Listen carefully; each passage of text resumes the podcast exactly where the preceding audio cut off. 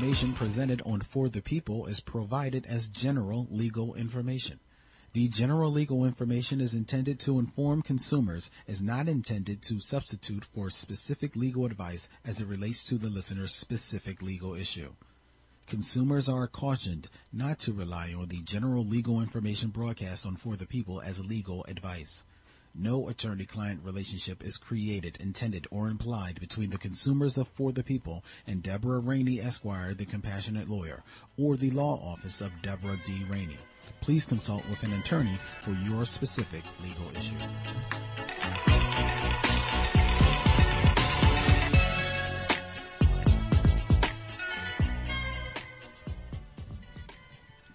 We the people, says the Constitution created for creating solutions. However, we the people lack the understanding. Legal terms and conditions sound written on another planet. Our rights we take for granted often signing away our chances because we don't really know the circumstances. I swear I can't stand it. Then we're so demanding, quick to throw up a picket sign in the streets to exercise our freedom of speech when the situation could have been avoided from the start if we the people conquer basic knowledge of the law. So this is for the people. Law in plain language, breaking it down for us in layman terms. Deb expressing her compassion and will for us to learn, not for a check, but to address how to win in these streets. This show is for you.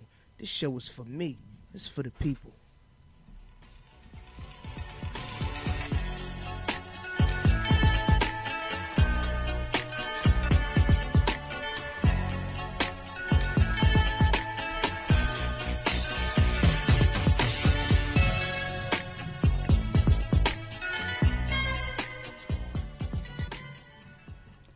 What's up, what's up, what's up?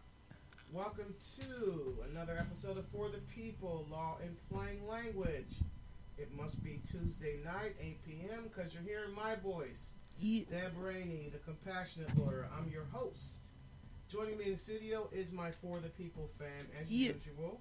Black, aka the Broke Poet. Sup, fam? What's going on? What's up, everybody? Simply the PhD producer. Hey, producer. And Miss Rainey has And all I kinds of apologize, jokes Mr. tonight. PhD candidate producer.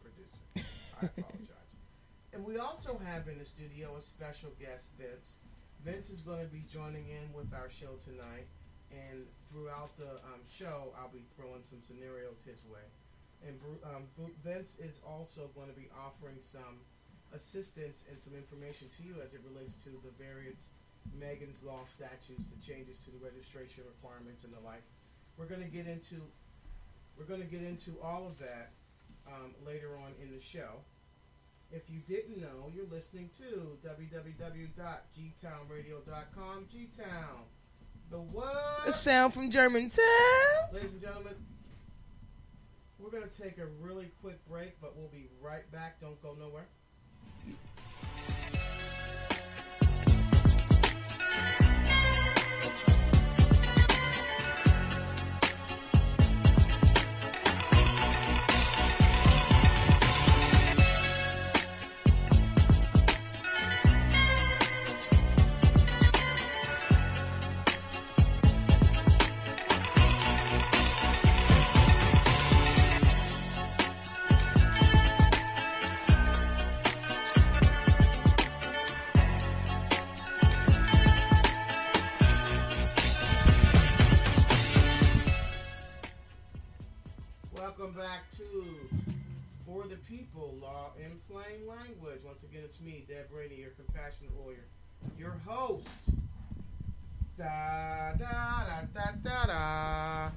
Right, name that tune. name that tune, Vince. Ba ba da ba da ba da ba da da. Anyway, ladies and gentlemen, we're having a little bit of difficulties with the mic. Having said all that, um, it's an interesting show we have planned for you tonight. The title of the show is Living with Megan's Law, Branded for Life. What our idea around this show is that we want to provide some information to you folks about the various um, sex offender statutes, laws, and registration requirements out there. And also, I know some of you, I've gotten emails and questions, and I have some of my clients, in fact, who have been directly impacted by this so called SORNA. What is SORNA? The Sex Offender Registration Notification Act. We're going to talk a little bit more about that. Um, I don't want to go into too much detail about the Megan's Law itself, but I intend to give you a little brief history, and I'm sure my special guest here sitting next to me, Vince, can offer some um, brief, sort of a historical trip, if you will, of Megan's Law, where it came from, and essentially what it does. And I think we're going to talk a little bit about what its intent, what was it, what was it intended to do, and is it doing what it was um, designed for, or what these uh, legislatures who introduced the bills that amounted to these Megan's laws is it is it satisfying what they thought the requirements were? For those of you that don't know, in a nutshell, Megan's Law is a law that was named after a young lady who was killed in New Jersey um, by a sex offender. And the Megan's Laws, as you hear them collectively, are the states and the federal government's attempt at regulating the registration of folks who were convicted of sex offenses. Megan's Laws also, though, um, sort of describe the types of crimes that are going to be considered sex offenses. There are certain requirements under the age of 18, um, sexual intercourse without um, consent, for example. There were some sex offenses in, in, a lot of states that normally did not qualify as Megan's Law offenses, but with this new SORNA, um, and we're going to talk a little bit more about that. With this new SORNA, a lot of offenses that normally did not qualify are also Megan's Law offenses, and this SORNA changes the amount of time that you have to register. If you want to join in tonight's conversation, give us your comments, tell us your horror stories, ask questions that relate to Megan's Law and the sexual offenses, you can reach out to us. How Black? 215. You can reach out to us at 215 609 4301. That's live in the studio. Or you can hit up the text line at 215 435 4099. Can also hit us up email for the people at deborahrainlaw.com, Facebook for the people law in plain language. Send us a tweet at FTP Law. So Vince, really, really quickly, and give the listeners a quick Vince definition of what are Megan's laws. What are they? Well, Megan's law was the second round of federal legislation. The first red, uh, the first law was the Jacob Wetterling Act in 1994. Okay, hold on. We don't want no history lesson. I want Okay. your Vince personal, to the people, simple definition. Tell them what it is. Megan's Law, very simply, is the law that requires anyone convicted of a sex offense in the state of Pennsylvania to register with this Pennsylvania State Police, and for the most part, find yourself on a publicly accessible website. And j- ladies and gentlemen, as you heard Vince speaking, you can tell he's knowledgeable and he knows what he's talking about. You said something about um, Megan's Law was the second round of laws. What were you saying about Jacob? Was it what was his last name? The Jacob Wetterling There law. you go, Wetterland. Tell us a little bit about Jacob Wetterland Law. Well, that was the first one. It began in 1994, and it told law enforcement agencies to collect and house information about sex offenders in their communities. Megan's Law came along about two years later and said, now you have to make all that information available to the public. To the public, okay. And in a nutshell, Vince, the Megan's Law, Weatherling, and all these subsequent acts in state and federal legislations that exist now is their attempt to put the public on notice who those folks are in their communities that have been convicted of sex offenses, what sort of sex offenses they are, and a, a, a pitiful attempt at keeping track of these folks for certain given prescribed amounts of times. Is that is that a fair, quick, down and dirty estimate? That's right, and it's getting worse. It's getting horrible. So, ladies and gentlemen, before we go too far into tonight's show, what I want to do that I normally do at this time is to go back a little bit and recap last week's show. Last week's show, is if you listened, was um, our sort of providing information to you about consumer protection laws. We were trying to concentrate on what some of your rights and responsibilities were as it relates to those really awful Christmas gifts that you got and you want to return, or if you found yourself in a battle or uh, with a business that you bought either online, Walmart, Kmart, somewhere like that. Um, last week's show, we also told you about the 2012 Consumer Action Handbook that you can find at www.usa.gov. Renee and I went in depth through that handbook to give you some generic ideas about the book, and we also implored you to list to to read it because it's written in simple English. It's not that wither hither shit that we're most of us don't have time to read, and it's pretty um, self-explanatory and very very user friendly.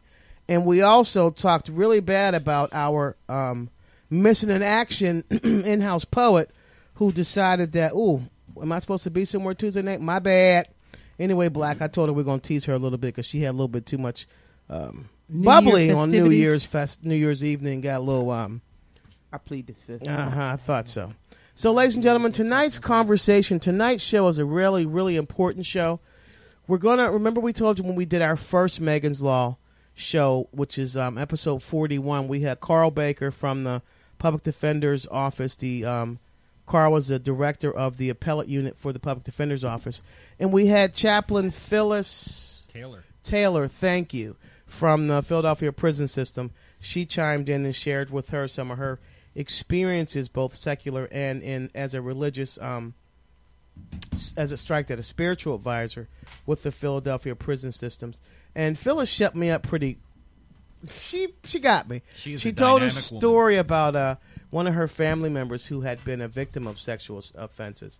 And I made some assumptions that made me look like an ass. But Phyllis was a very good sport, and I really appreciate it. So we're gonna give a shout out to Carl Baker, a shout out to Phyllis Taylor.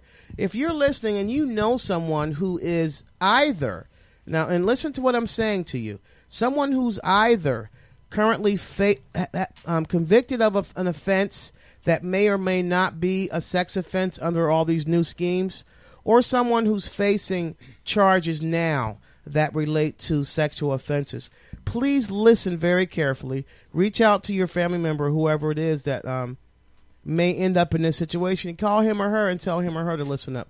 This is a really important show. We're going to keep it going. And Renee and I thought this particular show was important because let's be real. People hear about sex offenses, they crinkle up their face, they crinkle up their nose. Oh, yeah, gross. All the name calling, Chester, molester, pedophile, all those things come out. But you guys will be surprised to know with all these new schemes of sexual offense registration notifications and all those things, a lot of folks are being swallowed up in this nonsense and are now turning in, in some instances, to lifetime registrants. What does that mean? That they have to register as a sex offender for life. Now, I want to pose this question to you out there in the listening audience, and I'm also going to engage my studio folks and my our guests, our special guest Vince, and of course Black and our resident district attorney, um, the producer. Here's the scenario: 21 year old young man. Okay, producer, you don't listen. Write this down so you'll know. This man's 21. He is trying to get be in with the boys that are down, the folk that hang around the hood or whatever. They send him to a particular address in Chestnut Hill. When you get there, B, hook up with Boo and them, and they're gonna tell you what to do. The young man goes to the door, knocks on the door. Boo Boo opens the door. What's up, B? Come on in. All right, look, we got a job for you. See those two little kids over there? Yeah, take them in the living room and play with them. He's playing with the kids. All along, what he did not know is the older men in the crew had kidnapped the male of the house, who was a bank president, taking him to the bank and forcing him to rob the bank. Mm. To make a long story short, B, Boo, and everybody else is arrested and they're, they're, they're, they're taken to trial. There's a jury trial. Everyone pleads not guilty and they go to trial. The two kids, when it comes time for them to testify, the boy's 10, the girl's 7. They testify about what they saw, but they also add this. That young man sitting over there played with us. He was nice to us. He took care of us. At the end of the jury trial, all six are convicted. All six are given outrageous sentences. The 21 year old is given a six and a half to 23 years in prison and a long period of probation. The main charge he was um, convicted of is kidnapping. Back in 1999, this man was guilty of a sex offense because it was kidnapping. The victims he were was accused of kidnapping were under the age of 18. So, back in 1999, when he was convicted, Vince, this is a trick question for you. How long was he supposed to register as of the 1999 round of Megan's Law and the registration requirements? I believe the kidnapping of a non by the non-custodial parent, even in 1999, wasn't registered at all. It was. It was. Then it would have years. probably been in the 10-year category. It was a 10 year category. Why is that a big deal? Ladies and gentlemen, when you think of sex offenses, what comes to your mind? Rape. Black. You hear the word sex offense, what do you think about? I think rape, molestation, uh, sexual acts without the person's permission. Renee, when you think of sexual acts, um, Miss Prosecutor, what do you think of? And Vince, just for your edification, when we we call her a prosecutor because she's tough. You commit a retail theft, she wants you to go to jail for ten years. Under the jail. Under Oh yeah, she wants you. There she seem to wants, be a lot of people like that. She wants you. She wants them to dig a hole and put you under the jail. So Renee, when you hear the terminology or the word sex offense, what comes to mind? What springs to your mind? Unauthorized sexual act.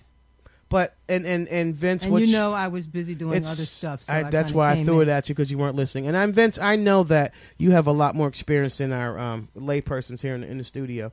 Before you became experienced in all this nonsense, when you heard the term sex offense, what did you think of? Same thing or the same something thing. You think more? of rape, child molestation. the term sex offense triggers in all of our minds, Nespal, some act involving some manner of sex, whether it's oral, verbal, touching that's unwanted, verbal. What's verbal sex? Is that, that didn't I say verbal? Yeah, it's sexual Yo, you got to forgive me. I've had a long day. Sat in MC court for four hours. Anyway, the idea here, and the re- reason I'm bringing this up, there was some federal legislation that came down that became effective, and correct me if I'm wrong, Vince, December 20th, 2013. And that was a federal SORNA. 2012. Did I say 13? Because 2013 hadn't happened yet. December 20th, 2012. What is SORNA? The sexual offender, S, the O is offender, the R is registration, N as in Nancy, notification act. It's a federal law. Remember what I told you guys and what I tell you all the time when we have these cases. Every state has the right, has the will, the independent will to decide to adopt federal law or not. And the way the feds entice states to adopt their laws is they throw money at them. If you accept our money for whatever we're saying we're going to give you the money for, then you're going to agree to to fashion your laws to meet the requirements that we've set up. So what SORNA did in essence was it took a lot of Pennsylvania sex offenses and other offenses that normally would not have qualified as sex offenses, and by that I mean sex offenses that would require you to register with the state police on some public website as a sex offender. Before SORNA took effect and before Pennsylvania adopted it, those there are certain crimes that you did not have to register. For example, indecent assault. What is indecent assault? The statute essentially says you touch someone in a way that he or she finds uncomfortable, and you're doing it for some sexual um, gratification, your own sexual gratification, and not that of the other person, and it doesn't have any medical reason behind it and the like. There's certain gradations. Misdemeanor first degree was always a sex offense under um, Megan's law, but the misdemeanor of the second degree it related to pe- two people being the same age, no underage numbers there, no minors. That was never ever a registrable offense. Now it's a registrable offense, and not only do you have to register, you have to register as a sex offender for 15 years. I'm gonna say that again to y'all listeners. How do you you go from not having to register for an M2 second degree misdemeanor indecent assault, never being a sex offense insofar as Megan's law goes, and registering as a sex offender, to 15 years having to register as a sex offender. Prime example: one of my clients sleep in his bed. He's 16. his 16 year old buddy and his 16 year old buddy's girlfriend are in my client's living room having sex, knocking boots. The 16 year old male friend takes his 16 year old girlfriend into my client's bedroom and wakes him up, and his girlfriend is giving him oral sex. My client's 16. He ain't got no control over nothing. He wakes up getting his knob polished. He's like, oh shit, okay. So he engages in sex with the girl. His boy, his his boy engages sex with the girl. They're done. They go outside, smoke a cigarette. She's drunk. She stumbles off, goes home, and tells her mommy what that she was raped. She doesn't mention my client's name, but she mentions the boy, her friend, who's supposedly her boyfriend. Hours later, the police come to my client's home with the young lady and her mother. The boy's there, my client's friend, and then my client's sitting there. This is what the what the victim says. He did it, pointing to my client's friend, and looks over at my client and said, "Oh yeah, I had sex with him too." As a result, my client's arrested, charged with forcible rape. Blah blah boo boo boo boo boo boo boo. At the end of the day, we end up pleading to a, a non what we thought was a non Megan's Law indecent assault misdemeanor of the second degree as long, along with a simple assault plea, misdemeanor. Both of those are second degree misdemeanors. Both of those carry two years probate, two years term either in jail or probation. So we settle for a three year term of probation. Unfortunately, December 20th, 2012, my young, now 18 year old client is still on probation. So, guess what, ladies and gentlemen? This 16 year old is now a Megan's Law offender and has to register under Megan's Law for the next 15 years. What the hell is wrong with that picture? If no, if someone out there thinks that that's okay, please reach out to us in this studio, give me a call, and square it with me because I'm still wreathing and I'm writhing and I'm pissed about that. Why didn't we take it? Why didn't we take it to trial? In Pennsylvania, when a person is at a certain point with of intoxication, that person cannot consent. I had no consent defense, and it was just not worth the risk of my 16 year old, 17 at the time we went to trial, 18 by the time we pled, getting found guilty of any of the other charges that he was facing. Because you never know, juries are not always predictable. And we thought, my client and I, after talking about everything and talking to his family, that this was the best way to go. I'm going to come back to what I was talking about and throw some more scenarios out there. What I want to do right now is I want to ask Black, Renee, and Vince the scenario that I told you guys about with respect to the kidnapping. Tell me what your personal thought is. And if you want to um, chime in, listeners out there, pick up your phone, dial 215 609 4301. See, she, see what happens when you don't show up? you forget when you when you're being knew the brought into the conversation. So once again, reach out to us 215. 609 4301. Is she getting it back, y'all? you can text us at 215-435-4099. I will not take this badger Bef- all day. Before all we go into that scenario, what I want to do, ladies and gentlemen, Vince is here for a reason. Vince was gracious enough to agree to come on the show, and unfortunately for him, I bet he thought he was coming on to some legal, legal wither, wither, thither show, and that's not what we do here. I mean, That's okay, I 'cause can't do I'm do not that. a lawyer. But he talk like a lawyer, and he dressed like a lawyer too, y'all. He's got a. Uh, no, I thought he had a three-piece suit on, but he looks really, really nice. He's a short white guy, but he looks really nice. so Vince, Vince is here for a reason. One, he was um, gracious enough to come and join us on this little conversation that we're having, this dialogue that we're having. And two, Vince himself has some experience as it relates to um, our topic tonight, sex offenses. So, Vince, I'm going to ask you to give the listeners a little generic background about how this whole topic of sex offenses impacts you, if at all. It affects me. And I per- was being nice when I said that. That's okay. Okay. It affects me personally because 20 years ago, 20 years ago almost to the day, I was arrested for misdemeanor indecent assault. Um, what was the nature of the allegation? The allegation was that I had um, sexual contact with a teenager. Okay.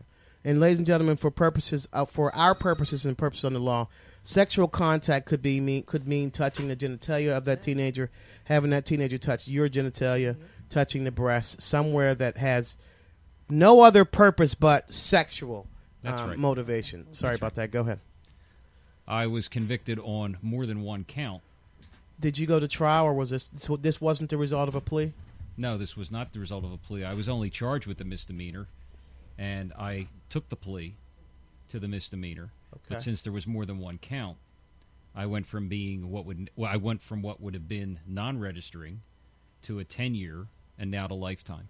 And let me ask you a question. You said you went from being what was a non-registering. Explain that to the listeners. For it was a folks who are misdemeanor too when it And occurred, misdemeanor second degree. and they okay. did not require registration at the time. Okay. And was it one count that you were convicted of, or more than one count? It was more than one count. Okay. And were the sentences ran concurrently or consecutively? In the end, they were run consecutively. Wow. Yes, Wow. What county were you in? Uh, one of the suburban counties. Okay. Clearly, it was not Philadelphia County because, mo- and the reason I say that is, for those of you that are familiar with Pennsylvania and the differences in our counties, the biggest thing you always hear me say if you're a regular listener of the show, in Philadelphia County, we do things a lot differently, and it's only because the nature and the volume of the cases that go through our criminal system, and the nature and the volume of the work that the Philadelphia Police Department has to do. Unfortunately, and fortunately, fortunately for the folks that live in the suburban counties, Fortunately for the police officers that work in the suburban counties, unfortunately for those lucky, unlucky schmucks who go out there, they don't have as much work, so they sit around and figure out ways how to screw you. and their sentences out there are 10 times harsher than what we have here in Philadelphia County. I'm not going to say whether I think that's a good thing or a bad thing, but I tell you this if you're inclined toward criminality and you live in our five county area, keep your butt in Philly. Hear me? All right, Bruce. uh, I mean, um, Vince. Ladies and gentlemen, we are talking about living with Megan's Law, branded for life.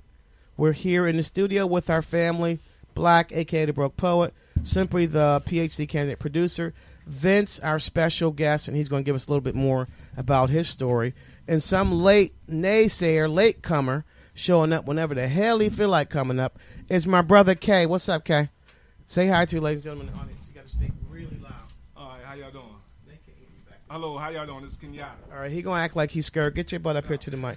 So, Kenyatta, to bring you up to speed, I've already used your your situation as an example of the. Uh, I threw I threw up some examples out to the listeners with respect to situations that you would not normally think triggered Megan's Law, Yes. and I told them a little bit about your scenario, and I'll let you tell a little bit more about it once I um, turn back to you. So, Vince, thank you for your patience, darling. So, we were talking about a suburban county. You went to trial. You were convicted of more than one count of the same type of charge, which was in misdemeanor indecent assault. Is that right? That's right. And let me ask you this question: Back when you were convicted, your sentence would have ended three years later, four years later. How many years later? Well, the way they ran the sentences, they turned it into four to ten years. God Almighty! Uh, my lawyer even said he said you should have crossed City Avenue and done this in Philadelphia. You'd be on probation. So I'm going to be nosy, and and and but I'll keep it clean. Did you actually go upstate yes, for five years? all ten. Wow, no parole.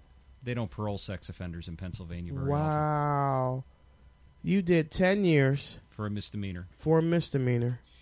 Wow, merciful heaven. Were you given a probation tell? No, Your probation ended. And, ladies and gentlemen, if you did not know, SORNA, that federal um, statute I was telling you about, that adds, changes, and bastardizes the requirement for registration and notification of folks convicted of sex offenders, offenses, excuse me, turned otherwise unregisterable offenses into registerable offenses from 15, 25 to life. And I don't mean 15 days, 15 months. I mean 15 years, 25 years, in life. For you, why is yours a lifetime registration? because the age? No, two two counts. The minute you No. have any two tier one offenses, you become a tier. Wow, and you know what's interesting under the and, and ladies and gentlemen, forgive me. I'm about to go to my lawyer hat. If you get bored, go get a cigarette and come right back. Under the sentencing scheme, if if a if a, a prosecutor is looking at my client's prior record score, and he has more than one felony that he was convicted of under one transcript, he can only count that as one and use the highest offense gravity score. Mm-hmm. However, and I'm glad you told me that, under the sex offender registration schemes, because these are not considered punishments, and I'm going to say it again. I'm not saying I agree with it. I'm telling you what the law says. Registration of sex offenders is considered collateral. What does that mean? It impacts whether or not you can appeal, how you can appeal, and we'll talk about that in subsequent subsequent shows. But because an individual has more than one conviction for a registerable offense, it changes your tier location. And right now, because I'm so excited and so out there, I'm going to have Vince do a really quick explanation to you of what the tiers mean. Vince, don't be a lawyer. Be be what you are. He first started talking like, okay, we don't do that. So, ladies and gentlemen, under SORNA and other Megan's Law and, and, and sexual offender categorizations and notifications, the tiers are based on the type of crime that you're convicted of, the factors are surrounded in that conviction, and what your um, reporting requirements are. And under SORNA, tier one, it's tier one, tier two, tier three. Yes, tier one's the lowest. Tier one being the lowest, it requires 15 years registration. Fifteen years, once a year. Jesus Lord. Not just once a year. Every time you move, you got to Well, register I with it. say, and we'll, yeah. we'll, and we'll go through all the registration requirements in a minute.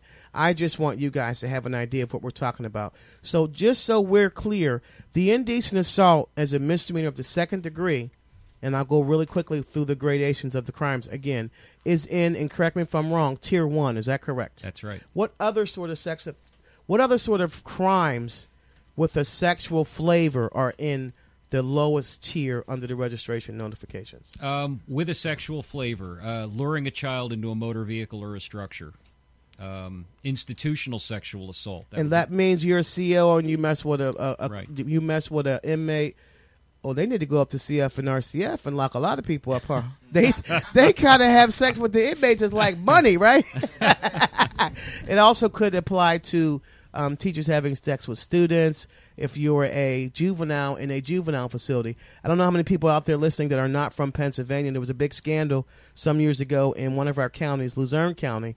One judge or particular judges were benefiting from um, having hearings with children, declaring them juvenile delinquents, and sending them off to this particular um, juvenile placement and getting money, getting kickbacks from it. And there's still some more stuff that's coming as a result of that. All right, what other tier one um, crimes with sexual flavors are out there in, in Um, the SORNA? either state or federal simple possession of child pornography. Jesus Lord. Um, Wow. Corrupting the morals of a minor. which which normally was not was not a Megan's Law crime. Corrupting the morals of a minor, ladies and gentlemen. If a 15 year old is sitting with sitting here right now in this studio, and I go off on one of my tangents because there is no FCC, and I forget that my 2013 resolution was to clean my mouth up, I could be, for all intents and purposes, under that statute, charged with corrupting the morals of a minor, convicted, and what have to re- register for 15 years as a sex offense. That's ludicrous. What else? Give us some more. I'm uh, sorry, you said corrupting the morals of a minor because you cursed? There are if if there the are non-sexual uh, categories for corrupting the morals of a minor. Thankfully, endangering the welfare of a child has not yet made its way onto That's that right. list, but that's coming. Probably next? so. What's um, next? They're probably all the ones that are somewhat sexual. There's some non-sexual ones like interfering with the custody of a minor, That is ludicrous, ladies or and gentlemen. um, unlawful restraint of a minor, false imprisonment by a minor. So a. Sharon Q, baby, if you out there, for y'all that, that don't know, Miss Q was our in-house photographer when um, Yvette Kamimura took a hiatus, and Q was of that old school that it was okay to give your child a bag, send her across the street if she don't listen, and kick her out of your house. Amen. And she was all she probably is also of the same mindset that your child don't want to listen. You can kind of tie them in the room, lock the door, and leave them there until they do what they got to do. Well, I don't know about all that. Well, this is the same bitch that gave her daughter a box. if you want to hear that show, ladies and gentlemen, go to the website she gave who a box? Gave her a box with her clothes in it, and told her don't cross the street. Click on the episode that says "Baby Boy, Where You At," or you can go to for the people dot potoma- dot podomatic dot com. Forgive me, ladies and gentlemen. I've been having a, a, a, a migraine headache from hell, and I'm trying not to let my um, angst and my get to me. So bear with me. The reason I had Vince tell us what these um, tier one sex offenses are, it's really, really, really, really, really, really important for you to have an idea of what your loved ones, you yourself perhaps, or people that you know are facing or can potentially face. I'm going to say this to you like I always tell you. I'm going to keep it real with you. If you currently have an open case and you're charged with any of the crimes that you hear us talk about tonight, or a crime you're not sure whether or not it has a sexual flavor or could be said to be a sex offender, please do not, do not enter into any plea negotiations, open or otherwise, unless your attorney explains to you completely and fully your registration requirements. There are a whole bunch of folk out there who enter into negotiated pleas with some of those charges that they thought were non-sex offense related and did not and would not trigger Megan's law that woke up on December 19th, got a subpoena from Philadelphia Court of Common Pleas to come down there on December 20th and go to courtroom 1101, strike that, 1101 and register as a sex offender. And all of them are looking around, trying to find their lawyers, trying to figure out what the hell is going on. It was and is a nightmare. There are some states who thankfully did not adopt the federal requirements, and they have reasons for having done so. And I think I read somewhere there's like four or five of them where suits have been brought alleging that SORNA and um, legislation like it are violative of those states' constitution. and if, if you if you take a look at the the spirit and the letter of the Pennsylvania Constitution, the same argument can be made. But Pennsylvania, like the feds have said, these sorts of statute, this sort of legislation is a collateral consequence.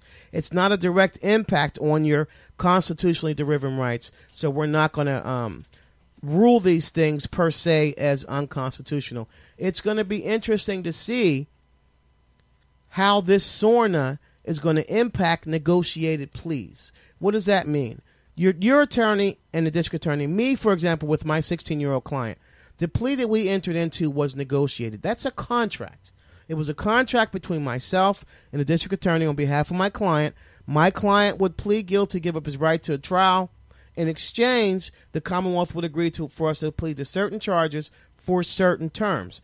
Two years probation on one charge, one year probation on the second charge. Nowhere in our contract was Megan's Law mentioned. Nowhere in our contract was there any mention of registering as a sex offender. So I need to find someone like the ACLU or other bigger organizations who'd be interested in attacking these from a contract point of view, violation or interfering with my right to contract. Will that work? I don't know, but it's an interesting argument. Sorry, guys, I went off on a constitutional tangent. And if you didn't understand what I was saying, that was my evil twin. We're going to take a really quick break so I can drink some water. We'll be right back.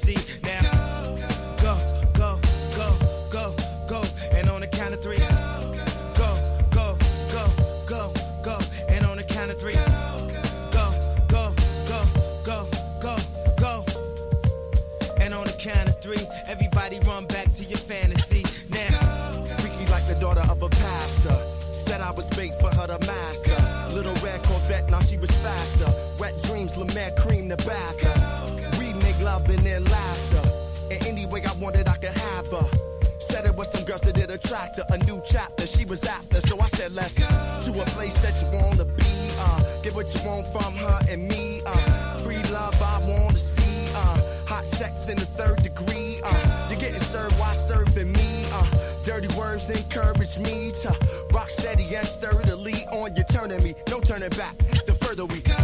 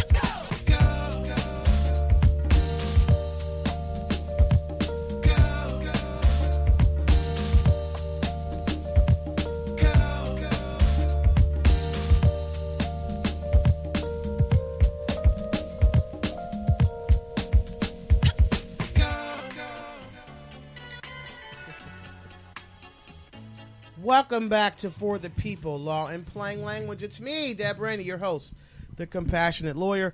Tonight we're talking about living with Megan's Law, branded for life. What what what what what it was my intention and my hope to do is to give you sort of a a little bit of tidbits and ideas and, and, and bites of information as it relates to Megan's Law. Hit a little bit on this SORNA, and then talk make make this conversation surround around that which we don't like talking about. When I have a sex offender, strike that. When my clients are, are charged with sex offenses, for example, and I have to do a jury trial, the way I open to my jurors all the time, the first thing I say to them out of my mouth is this Ladies and gentlemen, whenever anyone hears the, the terminology rape, sex assault, unlawful restraint, indecent assault, they wrinkle up their nose, they close their mind, they've already made their mind out because those sorts of those sorts of charges, those ideas disgust us. Let's be real. And what I say to them, I remind them when you took that oath, you agreed that you would keep an open mind and you wouldn't make up your mind and you would allow me to defend my client and you would force and demand the Commonwealth present their case. Why am I saying that? Those of you out there listening now, when you saw the term and you saw the title, Living with Megan's Law, branded for life, what was your what was your instinct? What did you think? You were like, oh shit, Chester's on there, some pedophiles.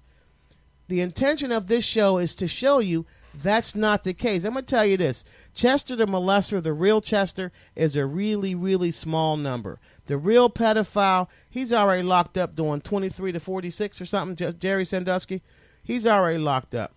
Those people who really are the actual pedophiles, child molesters, Chester and molested, the perverts, are a teeny tiny, uber small number of our population.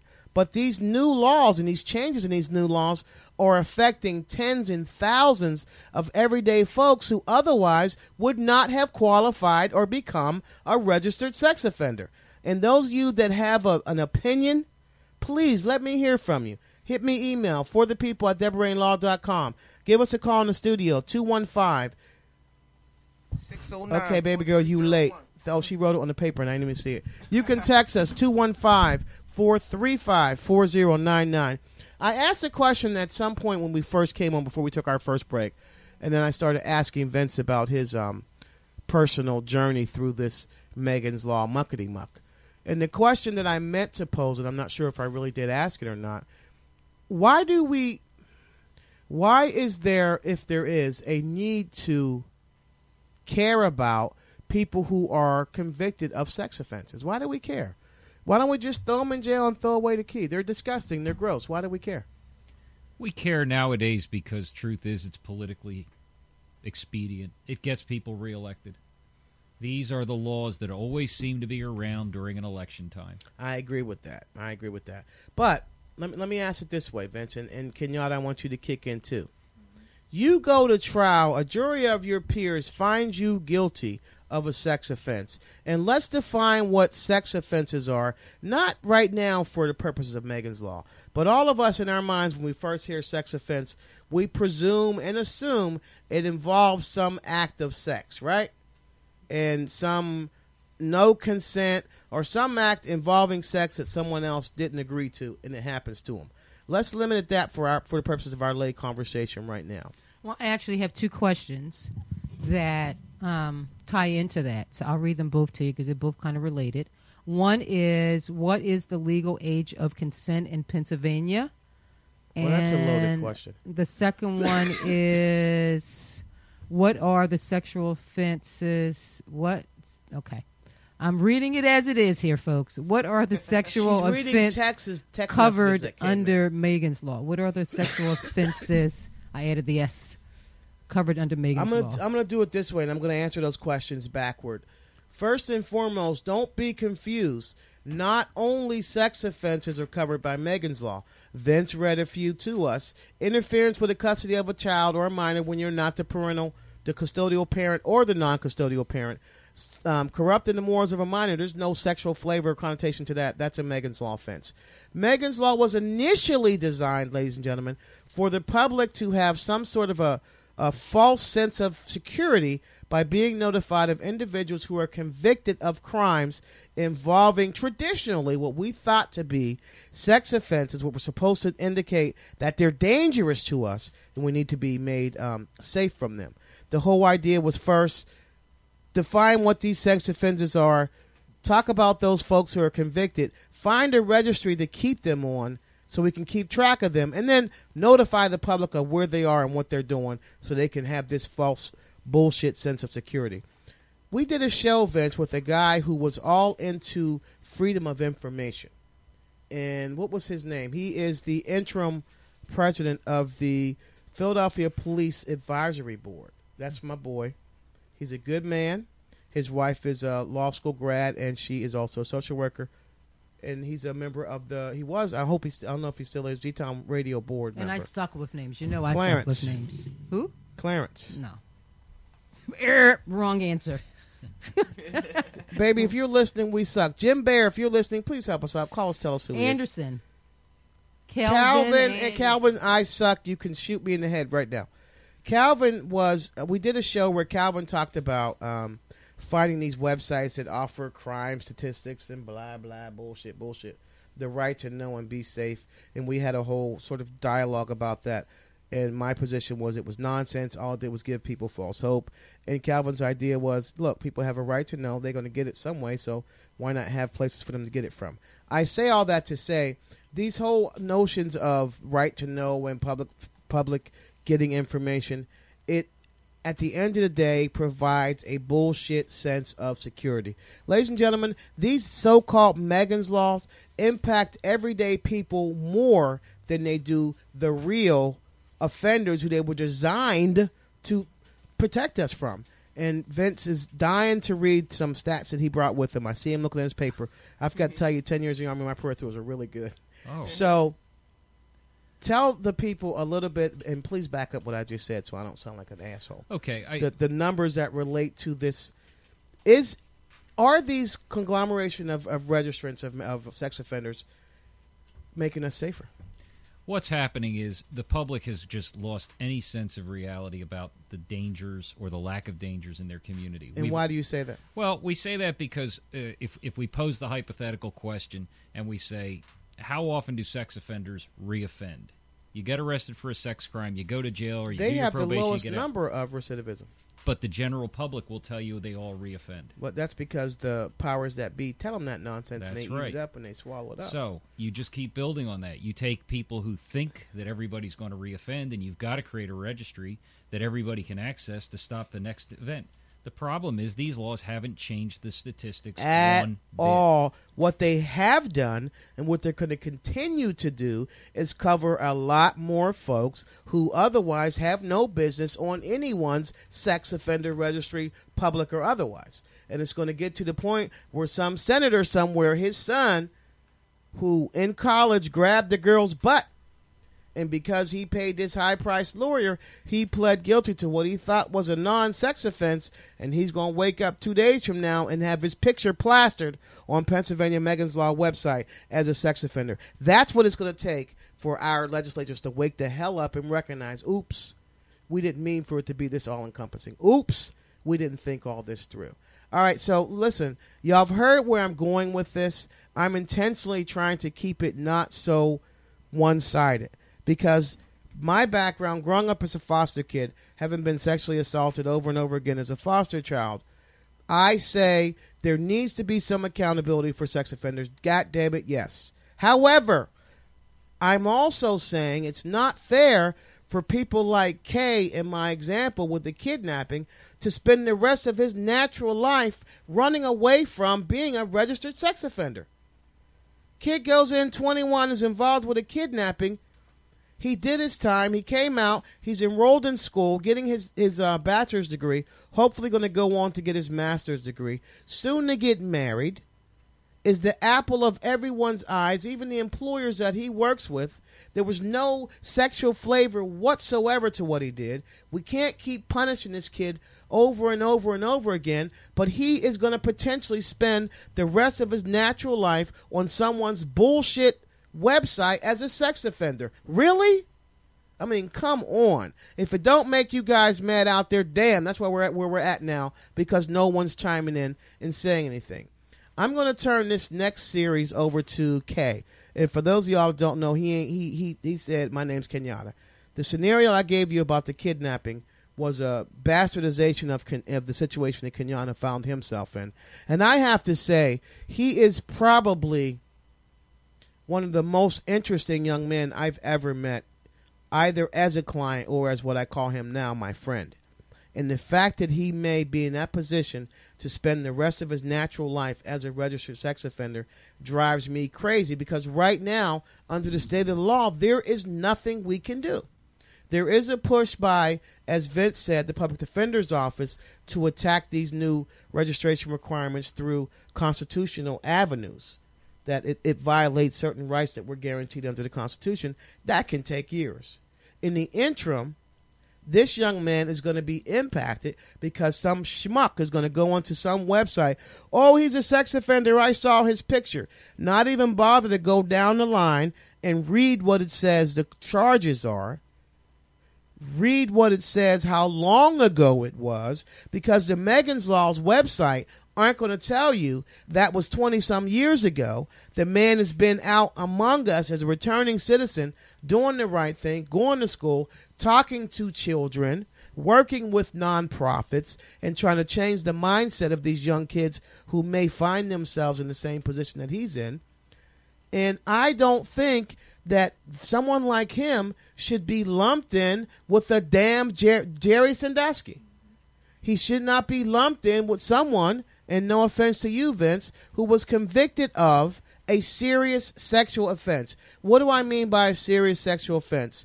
Some of the um, sexual offenses that Vince was reading to us off the tier one, the lowest range of the registrable offenses were indecent assault, corrupting the morals of a minor, um, indecent exposure, exposing yourself out in the public. You know those drunks that go turn around, piss in the alley, turn around, and their penis is exposed because they don't see you standing there looking at them. Things like that.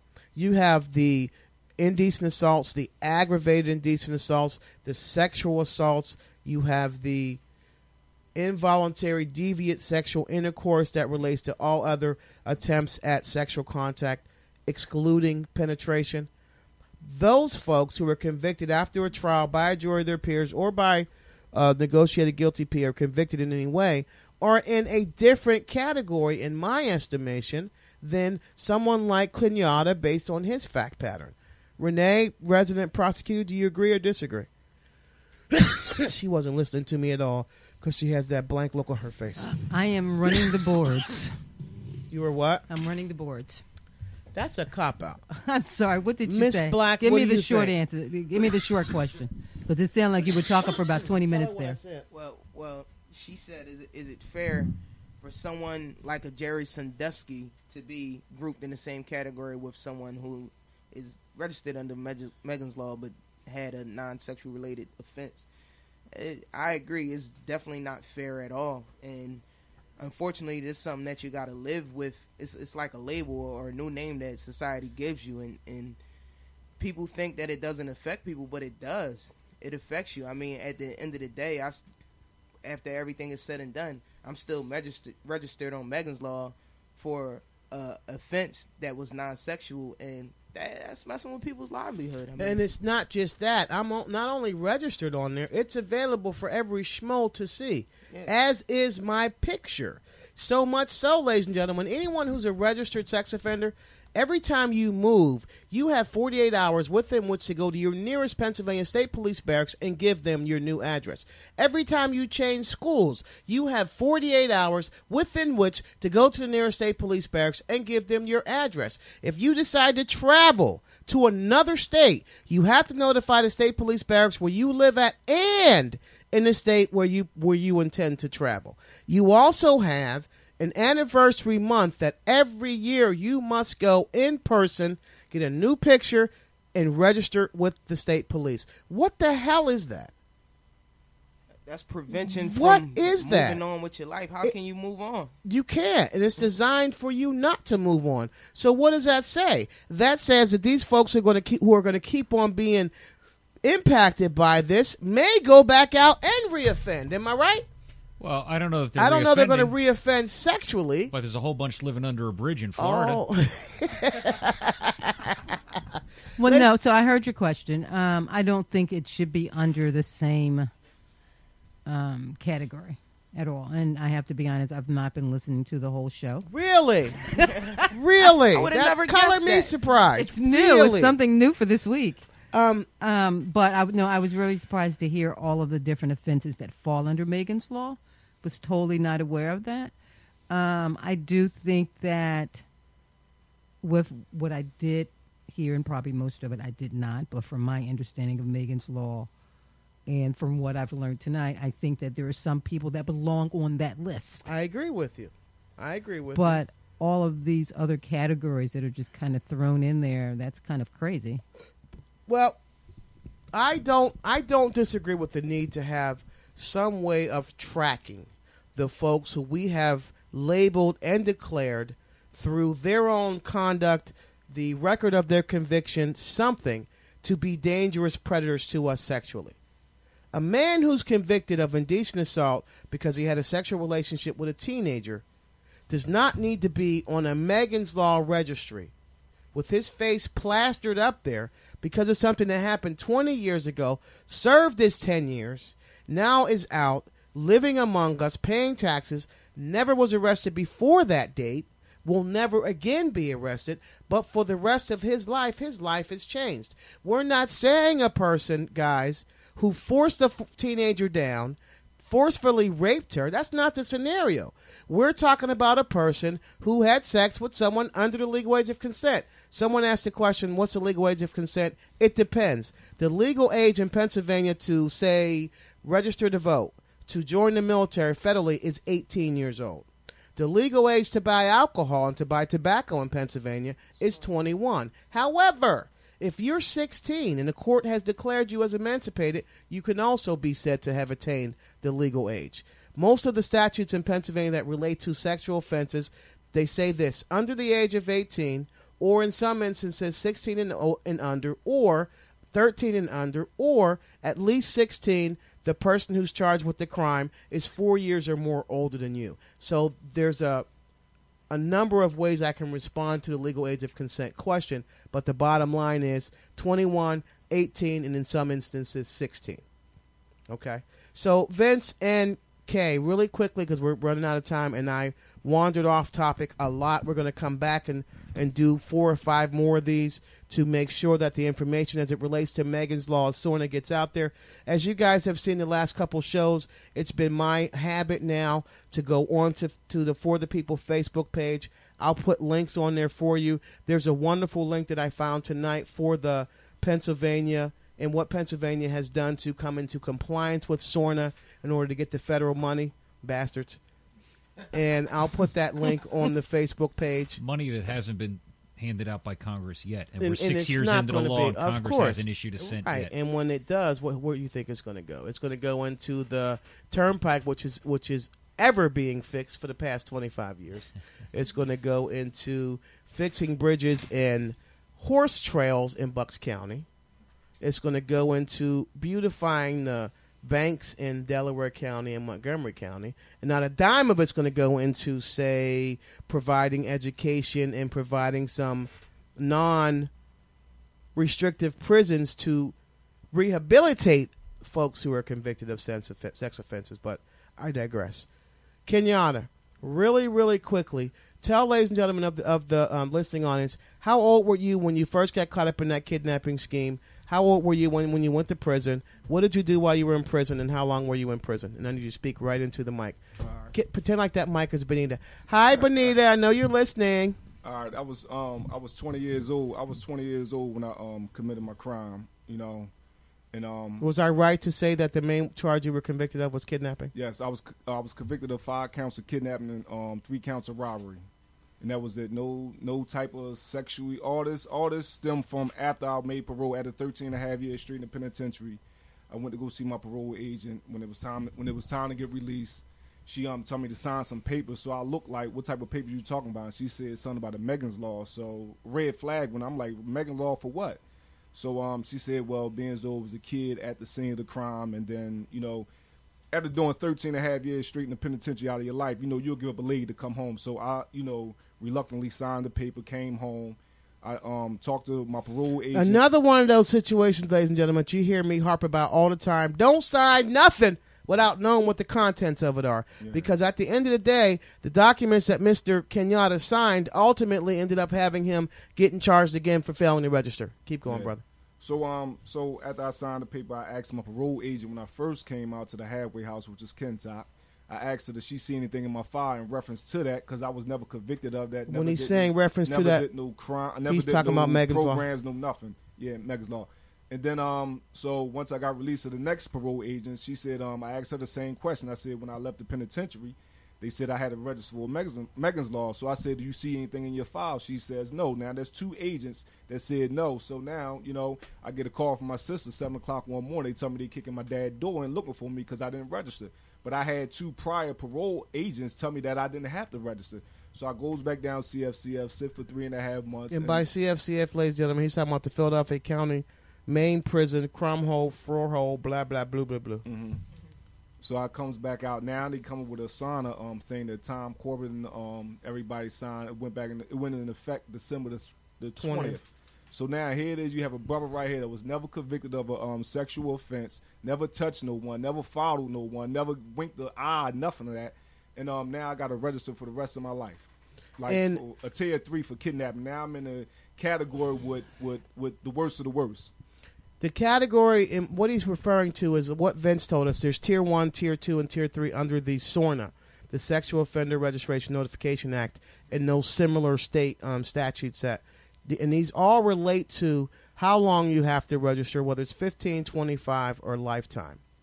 At the time that Kenyatta was convicted of his crime of kidnapping, because there were two victims under the age of 18, I think they were under the age of 12, right? That was there when I got to the scene. Megan's Law had been in effect. The registration requirements, however, were based solely on the age of the kids, and it would have been a 10 year registration requirement. But because of all these changes that came down with respect to SORNA, it now ratchets Kenyatta up into an outrageous tier three, where it's no longer just 10 years registration. He's going to have to register, have his place face plastered on the sex offender website for the rest of his life, with the likes of Jerry Sandusky and those other true predators. Now, I know some of you out there in the audience are thinking, look, he did what he did. He has to accept and suffer the consequences, which he did. He spent 13 years in state prison and is going to be on state parole for the next Um, eight. years in a probation tail after that. And No, no, enough, no, and, that's and it, that's it, that's it. having, That's and parole. thus, will having had spent 22 years of his life paying for what he did when he was 20 years Now old. I'm being charged again. At what point is his debt paid? We did a show a couple um, episodes ago, and this is the one I don't know what the um, episode number was, but that was titled "Paid in Full." When do we get? When is enough enough, and when is a returning citizen given an opportunity to reins- reinsert him or herself back into our society and is forgiven for his or her transgressions? With these Megan's law and these registration requirements and these websites, never, never. All right, Vince, really, really quickly, can you tell us that we, we did the tier one? Give us a quick down and dirty of the tier two and the tier three and what the registration requirement um, are. the amount of years that the registration is. Well, tier two would be the middle level of the offenses. So um, it's um, indecent assault where it's a misdemeanor of the first degree. So that usually involves more than just something between two adults. Uh, promoting the prostitution of a minor, a minor. Minor under the statute being under Uh, the age of 18. in that case, yeah. Um, unlawful contact with a minor, very slippery slope Which, in this whoa, generation. my lord! And essentially, when it comes to criminal charges, I'm gonna go really, really fast. The unlawful contact with a minor takes on, for not wanting to use legal terminology, the same gradation or the same seriousness as the most serious crime you're charged with. Okay, keep going. Yeah. Um, and other uh, uh, pornographic uh, offenses involving children would get in there too. And there's a list of federal crimes, but they're kind of the same. Right. And then tier three, which is w- where we normally think of, we think of sex offenses. Um, that's rape. That's uh, statutory sexual assault, where the, the victim is under the age of 16 and you're like 10 years older than the victim. Um, it's involuntary deviant sexual intercourse. It's um, institutional sexual assault of a minor Aggravated indecent aggravated assault. indecent assault, indecent assault of a child under the age of twelve, And now we know it's also incest, kidnapping. and uh, kidnapping of a minor. Wow. So those are the three tiers, and that's how they do it. But remember, this is all based on the offense. The characteristics of the offender don't come into play. which is pretty ludicrous. Ladies and gentlemen, I'm going to ask you to do this for me. We're about to run out of time. We are going, I promise you, hopefully Vince will come back, Kenyatta will come back, and we're going to continue this series of of um, shows until we get all the information out to you that I think you need to do. But I want all of you to make me this solemn promise tonight. When you when the show goes off, put into your browser your state and put in Megan's Law when you go to that link that comes up, click on it. Look at the people's faces who appear on that website. Get interested. Click on their crimes. See how many of them are on there for what we know to be non sex offenses. Unfortunately, you're not going to find information on that Megan's Law website like Kenyatta told you. He's now enrolled in a bachelor's degree program. Hopefully, he's going to enroll in a master's degree program. He goes out and spends his time talking to kids. Our other in studio guest, Vince, is not going to tell you on that website that he dresses better than most lawyers I've been around. His knowledge is just as good, if not better, than most lawyers I've been around. He's done his time. What he's trying to do now is assimilate back into us and let us all know that he's no longer that person that was convicted 10 years ago. He's not the sort of person that you're going to expect that should be on this Megan's Law website. How many other people's pictures on there aren't that person who should be up there? Every time you talk to your neighbors, your buddy, your friend down the street, and you whisper bullshit about a predator, a sex offender, click on that link to that person and see how much information you're really being told. You're being snowed, ladies and gentlemen. It's time for you to wake up and figure out if what you're telling you is real. Because I'm here to tell you, of those folks you're going to see on those websites, the ones that really need to be there might be 10% of all those hundreds of names. Hundreds of people's lives are ruined because of these laws that are have been have been taken out of proportion and just made to be outrageous. You've been listening to For the People, Law and Plain Language with me, Deb Rainey, the compassionate lawyer, with Black. Oh my God.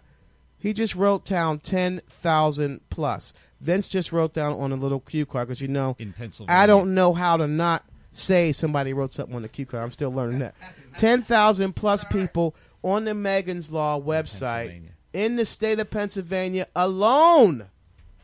Alone, I'm telling you. And the Pennsylvania Megan's Law website, if I'm not mistaken, is regulated by the Pennsylvania State Police and folks with the state police. And you can find that website. Thank you, Vince. I got to put my old lady glasses on. Forgive me. At www.pa Megan M E G A N S law dot state dot pa dot us. There is no hyphen. There's no apostrophe in Megan's. I'll say it again. www.pa M E G A N S L A W dot state dot pa dot us. there is information on that website. And if you really care, like I know you do, because you wouldn't be listening to this show, it's going to anger you too. Make me that promise. You're going to click on somebody's picture, try to get a little bit more in depth, a little deeper into why their pictures on that website, and you will be shocked. I'm telling you. Vince, I want to thank you for coming on the show tonight. Pleasure. I want to invite you to come back and to. keep coming back. Kenyatta, you know you're welcome to come wherever I'm at, even though sometimes I get mad at your ass, but you're welcome to come back. Yes, I'll be back for sure. Renee wrote down on her little card final words. Oh my goodness. The reason I said that is normally y'all know at this time I get all mushy and say, "Can't we all just get along?" and shit like that. I'm gonna le I'm gonna open the door for Kenyatta to say a few words, summarize your wh- what you're feeling about the position that you're in, and I'm gonna look to Vince to do the same thing. The producer said you only got two minutes left, so you each got a minute. Go, Vince. I would like to say that um, as a, uh, with more than 10,000 people on the registry today, and it will only get bigger and not smaller, this is a problem that the citizens of Pennsylvania have to learn more about. You cannot just sit there and be comfortable and say, we belong there. Most of the people on this list do not. And you wouldn't even know it until you looked at the list and you said, holy cow, that's the guy down the block, and he's a real nice guy. And that's what you're going to find out. Is it in your community the people that are on that registry are the people you would never think twice about? This registry makes you think twice about everyone. It's a false sense of security. You really don't know who the culprits are because the law lumps everybody into the same category. And until we change the law into something which tailor tailors our attention down to the very few people that need this attention, the law doesn't really help anybody. Kenyatta. Yeah, I was just a young brother, you know, coming up. I was just a young brother coming up, you know, just trying to take some money and got caught up for the rest of my life. Now, I learned my lesson when I went to the penitentiary and um, came home, enrolled in school. I got two full time jobs. I'm doing everything, X Street player, and it's like it's like now I'm just this here is like the assassination assassination of a um, black male's character right here. Best book written by um, Earl Hutchinson when it comes to this situation, and um, I just people need to understand what's going on because with the, I didn't do nothing. You know, like I, I paid my crime. I paid for my crime. You know, I, I stand up, admit to what I did. That was that. Now it's like here's here come with the double jeopardy, and it's like I'm being for the rest of my life. It's just like now I got I got to suffer for you know something they got me in the category. I just I do not belong, and everybody that understand it know I don't belong there. I I did my time for what I did. Kenyatta, Vince, I want to thank you guys for coming on the show. Kenyatta, thank you for being brave and sharing with us your story. Vince, for thank you for sharing with us your knowledge, your story, and you're coming back. You don't got a choice. You're welcome to come back whenever you want to. Ladies and gentlemen, G Town Radio is still in the is in the last uh, months of its fundraiser. As I said, if you're a regular listener to our show, go to the www.gtownradio um, website. Click on the donate now. You can give a dollar, you can give five dollars, whatever you feel you want to give. If you enjoy our show and other shows like ours, help us to stay awake, stay alive, stay on the air. Remember, this is a non-profit radio, and if you were to come to see our studio, you wouldn't have any questions about that. It really is non-profit. There's a whole bunch of wonderful shows on um, G Town Radio. Following our show from 9:30 to 10:30 is Lounging Radio. It's a live, funky social show. You got to check it out. Stay on, check them out every Wednesday night from 10 to 12. Got to get over the hump. DJ Easy E with the host K. Gerard Bates. Got to get over the hump every Wednesday night from 10 to midnight. Lounging Radio from 9:30 to 10 to 11, I think. But stay around, check them out. I think you're going to have fun. Ladies and gentlemen, please check out that Megan's Law website. As you know, the reason I do this show and others like me so that you can be well informed, know your rights, and know your responsibilities. It is our responsibility to tell our lawmakers when enough is enough, and goddamn it, I think enough is enough. Say bye, fam. Good night. night.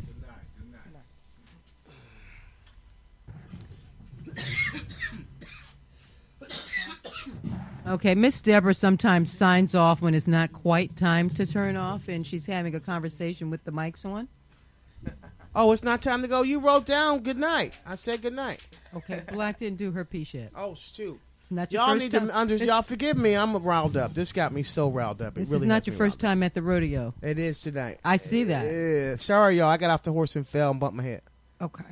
So Miss Black is going to do. Black, I'm so sorry, and y'all know you Sorry. all people listen for your piece. Go ahead, baby. I know you trying to blame me because I wasn't here. I'm not last trying to blame you. I I'm blaming you. Ain't no trying I know to what it to is. it. Ain't no trying cool, to though. to it. I got you. It's cool.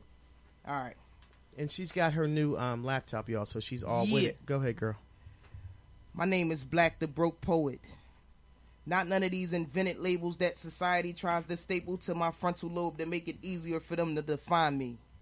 My name is not thug, gangster, adolescent, or minority. My name is Black, the Broke Poet. And my poetry is broken just like my image, in which they think is tainted because I've made the same mistakes they did in closed co- closets, yet mines were painted across billboards and added to the standards of statistics. And the knowledge of this I will forever have to live with, but that is not what you are to call me when you see me. 921434 is how I was identified. And I had no choice but to comply, but inside I sat in thunderous silence. Who gave them the right to change my name? Convict, the convicted felon, the ex offender, the returning citizen, all last names I never agreed to. This is simply their need for me to always be known as a problem. The debt is never paid like a rusty dollar in a tattered and torn wallet. They say live, learn, move on, try, and strive. But I'm forced to remember every time I apply for a job. I am not Toby, I am Kunta Kinte, and I will stand tall, Mutombo Dikembe. This shit been going on since the beginning of time. No matter what they say or how they view, no matter if they never forget all the shit that you do, your name is your name. Your name is what you answer to. My name is Black, the broke poet. Wow. So after having heard that, I dare you to go out there and watch that Django Unchained nonsense. Oh my Because I'm God, about to get go her off on a rant next time. Now can I say see you, producer? You can. For Good sure. night, y'all. Good night. Sorry. I ho- listen, please check out that Megan's Law website and send me an email. Let me know your experience.